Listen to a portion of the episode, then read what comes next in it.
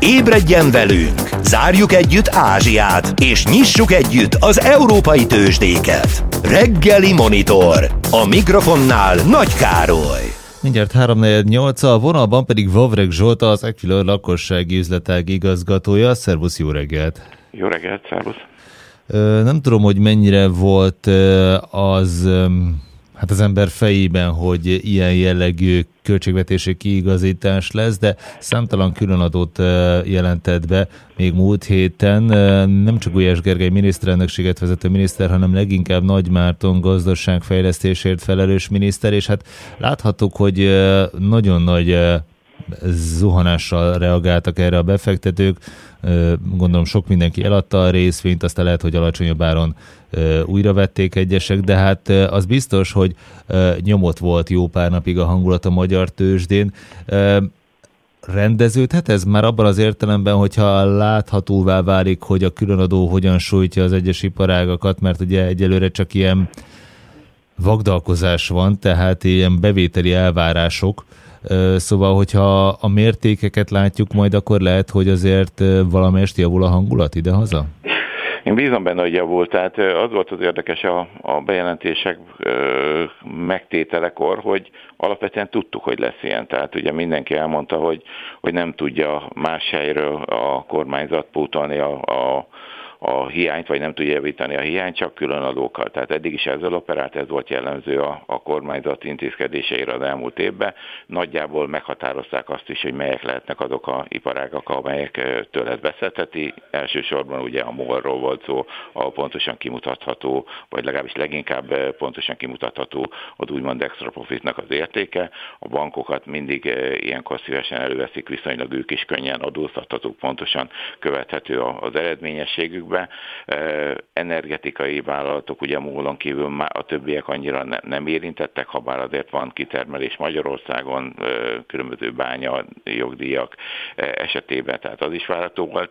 Ami érdekes volt számomra, ugye itt volt azt hiszem 8 iparág, egyrészt a kereskedelemnek a megadóztatása, mert akárhogy is nézzük, ez további infláció növelő hatást fejtett ki, tehát mert a kereskedőknek elég kicsi az árésük, ezt a további kereskedelmi adóemelést szerintem, eh, ha nem is rögtön, de eh, egy kicsit elnyújtva biztosítva el fogják hárítani a vásárlókra. A másik pedig a légitársaságok adója, mert ugye Magyarországon nincsen légitárság, ha bár azóta már megtudtunk eh, egy-két részletet ezzel kapcsolatban, de úgy érzem, hogy ez is, ez is egy kicsit úgymond a, a, az inflációt mindenképpen meg fogja növelni. Tehát ez ott, ott, ott egyértelmű, hogy a légitársaságnak szintén nagyon minimális marzsa dolgoznak, főleg a diszkont légitársaságok, Magyarországon elsősorban e, e, e, helyben vannak, vagy, vagy szállítanak innen, ezek a cégek biztosítva el fogják állítani. Eddig is jellemző volt, hogy minden üzemanyag, ugye pótlék, tehát sok minden volt, amit az elmúlt időszakban tovább állítottak, én azt gondolom, hogy ezt is tovább fogják állítani.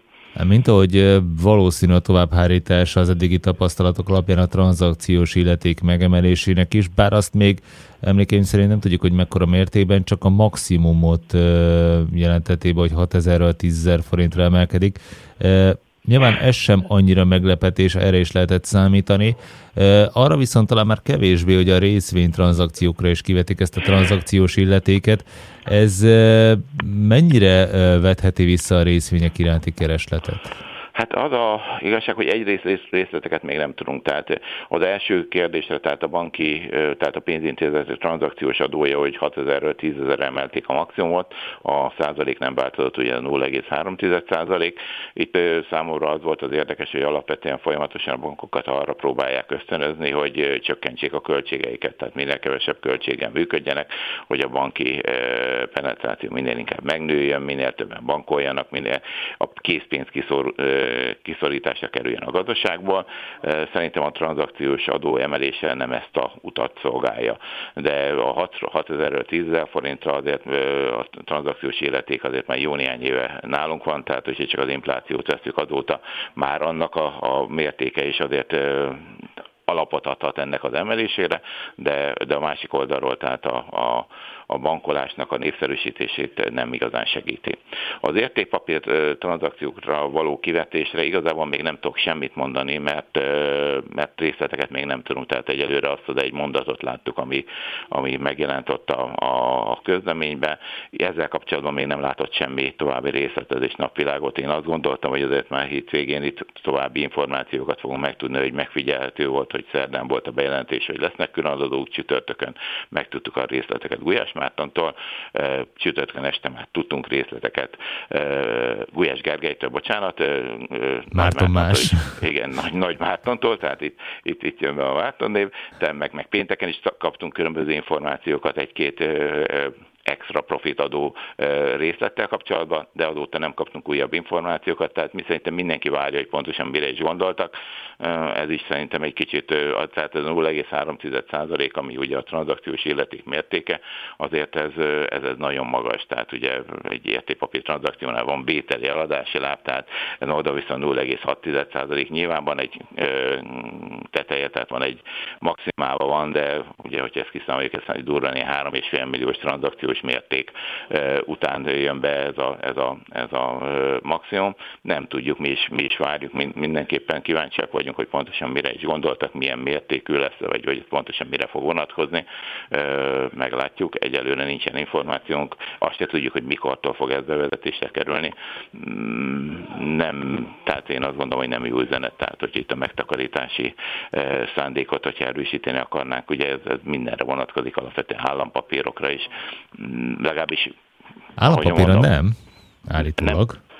Ezt nem tudjuk, akkor lehet, hogy te már többet tudsz. E, egészen pontosan korrigálom magam, a Magyar Államkincstárnál és a Magyar Postánál vásárolt van, állampapírokra. Ez, igen. igen, így van, így van, de mondjuk egyéb tranzakcióban azért ugye az Államkincstárnál és a Postánál lévő tranzakciós forgalom azért, azért még mindig a kisebb hányada az állampapírok forgalmának, tehát mondjuk egyértelmű itt is az irányzat, tehát eddig is ugye a tranzakciós illeték alól is mentességet élveztek idáig ezek a legalábbis a államkincstárnak a utalásai, tehát ilyen szempontból ez, ez tovább erősödött itt a kormányzati szándék.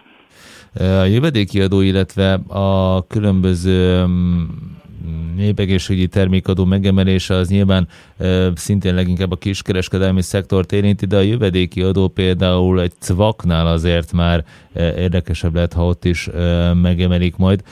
Az ilyen jellegű adóemelések Mm, még az ilyen kisebb részvények kereskedését is fogalmazunk úgy, hogy megbolygathatják, tehát az eddigi eredményessége az ilyen cégeknek szintén mm, csökkenhet?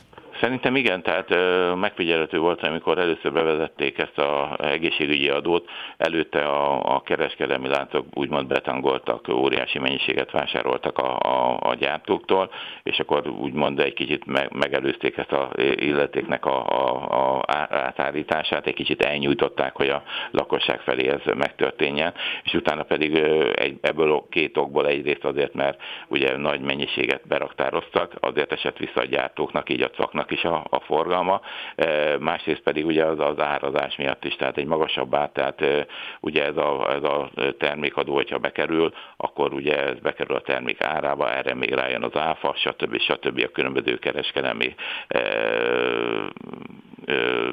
kereskedelmi hasznok, tehát effektíve ez, ez végig-végig megy az egész folyamaton, és mire a, a lakossághoz ér, akkor, akkor ez, ez már jelentős emelkedés is lehet. Nyilván ennek van egy egészségügyi oldal, és amivel teljes mértékig egyet kell, hogy értsünk, hogy azért Magyarország nem áll túl jól a, a különböző alkoholizmus elleni küzdelmekben, tehát effektíve az árral ezt azért lehet befolyásolni. Nyilván nagyon kérdéses az, hogy itt a fekete piac hol lép be, hol nem lép be, melyik az a szint, ahol, ahol már esetleg megéri neki belépni, illetve a, a, esetleg a kockázatot is vállalják, nyilván ezt ellenőrzéssel lehet javítani, de, de egyértelmű volt a legutóbb, amikor bevezették ezt a netát, hogy a, a cvaknak a, a forgalma jelentősen visszaesett, el kellett tenni egy kis időnek, amíg, amíg ez normalizálódott, másrészt a cvaknak azért jelentős export, export bevétele is van, amire nyilvánvalóan nincsen hatással ez a, a neta. Beszélj még egy kicsit a gyors jelentésekről, az első négy évről úgy általában. Akár a hazai cégeknél, akár a külföldi, leginkább európai cégek első három hónapjánál nyilván csak az utolsó hónapban érződött az orosz-ukrán háború, és még viszonylag jó számokat közöltek, de mennyire lehet arra számítani, hogy a második negyed év már nagyon nem erről fog szólni? Hát szerintem abszolút ez lesz a, a fő irányba, tehát itt láttam egy olyan statisztikát, hogy a S&P 500 gyors jelentéseiben nek a 90-95%-ával különböző kockázatok között már megjelent az Ukrajna szó, tehát ez egyértelműen, a másik az infláció, tehát ez a, ez a két kulcs az, ami szerintem azért meghatározza az utóbbi időben úgymond a gazdasági beszélgetéseket, hogy mi lesz Ukrajnával, mi lesz az inflációval, illetve ezen keresztül a kamatemelésekkel, stb. stb. Tehát ez, ez minden mindenképpen be fog gyűrűzni, hogy te is említetted, az utolsó negyed évre azért már jelentős hatás gyakorolt, főleg azoknál a cégeknél, akiknek nagy a kitettségük, mondjuk ez az usa talán annyira nem jellemző, tehát ők azért túl messze vannak ettől, de, de akár még ők hasznot is tudnak ebből, vagy húzhatnak ebből, hogyha gondoljunk csak az energetikai kitermelő vállalatokra, tehát hogyha be kell lépni az oroszok eh, helyett, de, de azért Európában, Magyarországon azért elég érintettek a, a cégek a, a Ukrajnával kapcsolatban a szállítási költség az mindenkinek van, tehát energiaköltség mindenkinek van, és itt azért megfigyelhető volt, hogy jelentősen megugrott mind a földgáz, mind a kőolajára az utóbbi időben, ez mind beépül az árakban, mind beépül az eredményességekbe, a vállalatoknak már ezzel kell tervezni, nem lehet tudni, hogy most mi lesz mondjuk egy év múlva a normális, úgymond standard olajára, amivel, vagy energiára, amivel ők számolni tudnak, tehát szerintem leginkább ezzel van a probléma, tehát a bizonytalansággal, hogy nem látjuk, hogy hol van a vége. Bocsánat, még visszatérve, tehát itt a különadókra, itt a legelején még el szerettem volna, hogy szerintem, hogy említettem, és mindenki tudta, hogy lesz ilyen, vagy mindenki sejtette, hogy lesz ilyen, csak maga az, hogy meglépték, hogy a mértéke mekkora, illetve a, a bizonytalanság. Tehát kérdéses az, hogyha még tovább romlik mondjuk a energiahelyzet, tehát még, még nagyobb ö, ö, lukat kell úgymond betömni a, a mondjuk a rezsicsökkentés miatt a, a, a, az éves költségvetésbe, akkor még további adókat fognak kivetni, tehát szerintem inkább itt az a baj, vagy esetleg újabb iparágak lesznek érintettek. Szerintem itt ez a, ez a legnagyobb probléma, hogy nincs egy, egy bizonytalanságot okoz ez a történet, hogy hogyan tudnak tervezni. Tehát elég sok mindennel kell tervezni egy vállalatnak. Most, ahogy említettem, van egy háború, van egy tudatos infláció, van egy kamatemelkedés, és másrészt pedig még, hogyha úgymond a szabályozói környezet se 100%-ig biztos, akkor ez elég, elég negatívan érinti a vállalatoknak a, a működését. Van egy olyan érzésem egyébként, hogy nem feltétlenül csak a rezsi védelmi alap, hanem a úgynevezett védelmi alapnak a feltöltése is nem utoljára hallottunk ezzel kapcsolatban adóbejelentéseket. Vavreg Zsoltot, az Equilor lakossági üzletág igazgatóját hallották, 8 óra után folytatjuk majd a beszélgetést. Aki többet spórol, többet is keres. Mi az ő pártjukon vagyunk. Reggeli Monitor, a Trendefem spórolós befektetős műsora. Hogy legyen miben és persze kiben bíznia. A mikrofonnál Nagy Károly. Nagy kérdés, hogy van-e még arra tér, hogy spóroljon az ember nyaralás előtt, hogyha hamarabb vált eurót át forintról, és egyáltalán meg lehet-e azt mondani, hogy milyen szinten jó a váltás, vagy milyen szinten nem. Folytatjuk Vavreg Zsoltal, az Equilor lakossági üzletek igazgatójával, amikor gyakorlatilag nagyon sokan használják a bankkártyájukat, akkor még számít az, hogy mondjuk készpénzben milyen árfolyamon lehet hozzájutni épp az euróhoz? Hát szerintem egyre kevésbé, tehát inkább ez csak ilyen székai dolognak érzem, hogy éppen mennyi, mennyi az euró árfolyam egy adott pillanatban ha bár nyilván, hogyha nagy mértékben elmozdul a euróforint árfolyama, azért az befolyásolhatja egy családnak a költségvetését a nyaralása kapcsolatban, de hogyha egy-két forintról vagy néhány forintról beszélünk, ez igazából szerintem nem, kell, nem kellene, hogy befolyásolja, és szerintem egy idő után nem is nagyon figyelnek rá. De hogyha megnézzük azt, hogy mondjuk tavaly nyáron mennyire lehetett venni egy eurót, és most mennyit, akkor azért itt azért 10%-os különbség is kijön, tehát ez azért már elég jelentősen emelni, elé rakjuk mondjuk az infláció inflációs hatásokat, akkor, akkor, akkor azért mindenképpen érdemes átgondolni a, a, ezt, a, ezt a lépést is, hogy mikor veszük meg mondjuk az eurót a, a nyárra. Akkor ha az ember jól akar járni, akkor a jövő évi nyaralásra vegye meg az eurót?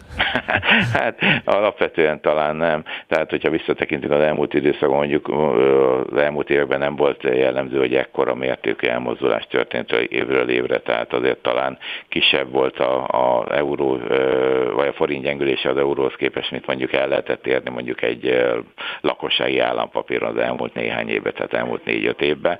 Most az elmúlt egy évben, ahogy említettem, egy extrém helyzet alakult ki. Ugye az előző részben beszéltünk arról, hogy egyrészt itt az a orosz-ukrán háború hatására azért nagyon megugrott a, a, a forint árfolyam az euróval szembe, és ez úgy néz ki, hogy bíztunk benne, hogy normalizálódhat a nyára, esetleg az a háború esetleg rövidebb lesz, de úgy néz ki, hogy ezzel most már együtt kell élnünk, és úgy néz ki, hogy ez az árfolyamot se igazán segíti ebben a pillanatban, tehát továbbra is gyengíti a, a forint árfolyamát az euróval szembe, illetve a másik az, hogy egy kamatemelési periódusban vagyunk, nem csak mi, hanem szinte az egész világ. Az Egyesült Államokban meg, meg, elkezdődött az a kamatemelés, az LKB-nál tervezik, hogy nyáron meg fog történni az első kamatemelés, a környező országok pedig folyamatosan emelnek velünk párhuzamosan, és mindenki azt figyeli, hogy éppen mennyit emelnek, mi a, mi a reálhozam adott pillanatban, és, és akkor ez alapján próbálják árazni a, a euróforint árfolyamát. Holnap újabb kamatemelés várható, akkor gondolom a Magyar Nemzeti Banktól milyen mértékű? Hát a utóbbi napok, vagy utóbbi hetek kommunikáció alapján az várható, hogy 50 bázis emelés jöhet az alapkamatba. A piac azért ennél jelentősebb emelést várt. Tehát kicsit itt is ilyen kettős kommunikációt látok az MNB részéről is. Egyrészt azt mondják, hogy ők a, a reál kamatot szeretnének látni. Ez ugye azt jelenteni, hogy az inflációnál magasabb kamatot lehet elérni a, a befektetésekre.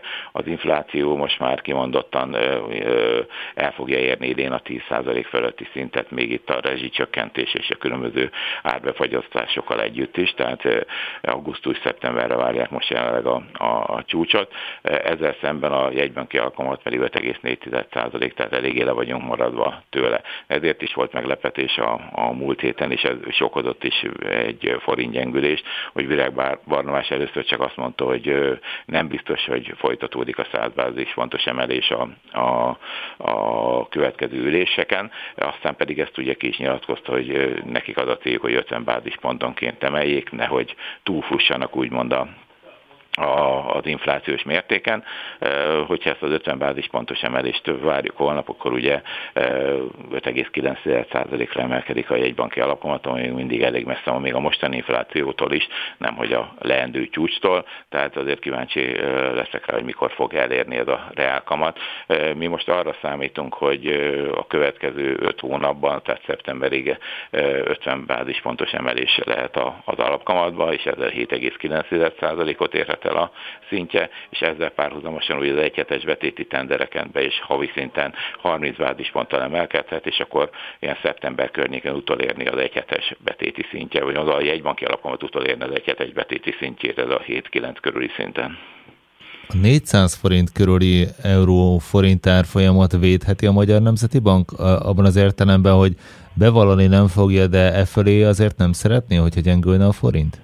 Hát kommunikációban azért már, már megfigyelhető volt, hogy amikor legutóbb 400-at elérte, akkor, akkor megszólaltak, és azt mondták, hogy nem biztos, tehát az inflációnak abszolút nem jó az, hogyha ilyen magas szinten van a, a, a forint árfoly, az euró árfolyam a forinttal szembe.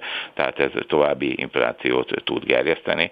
Azon túl, hogy ugye az alap vagy a nyersanyagárak tudatosan magasan vannak, ezek euróban vagy dollárban kerülnek elszámolásra, ami, ami szintén nagyon magasan van, ez további öngerjesztő folyamatot tud maga után vonni, és ez szerintem egyáltalán nem jó, tehát az infláció elleni harcban, hogy, hogy a forint is gyenge, a, a, a nyersanyagok árak is nagyon magasan vannak, e, ezen keresztül minden nagyon magasan van, minden, minden árunak az ára, tehát így nehéz, le, nehéz lesz leszorítani az inflációt, de, de szerintem a 400 forint az ilyen székailag is szerintem annyira nem, nem mutat jól, tehát lehet, hogy majd meg kell szoknunk ezt az árfolyamat is, de én bízom benne, hogy ez még nem idén lesz, hanem talán jövőre.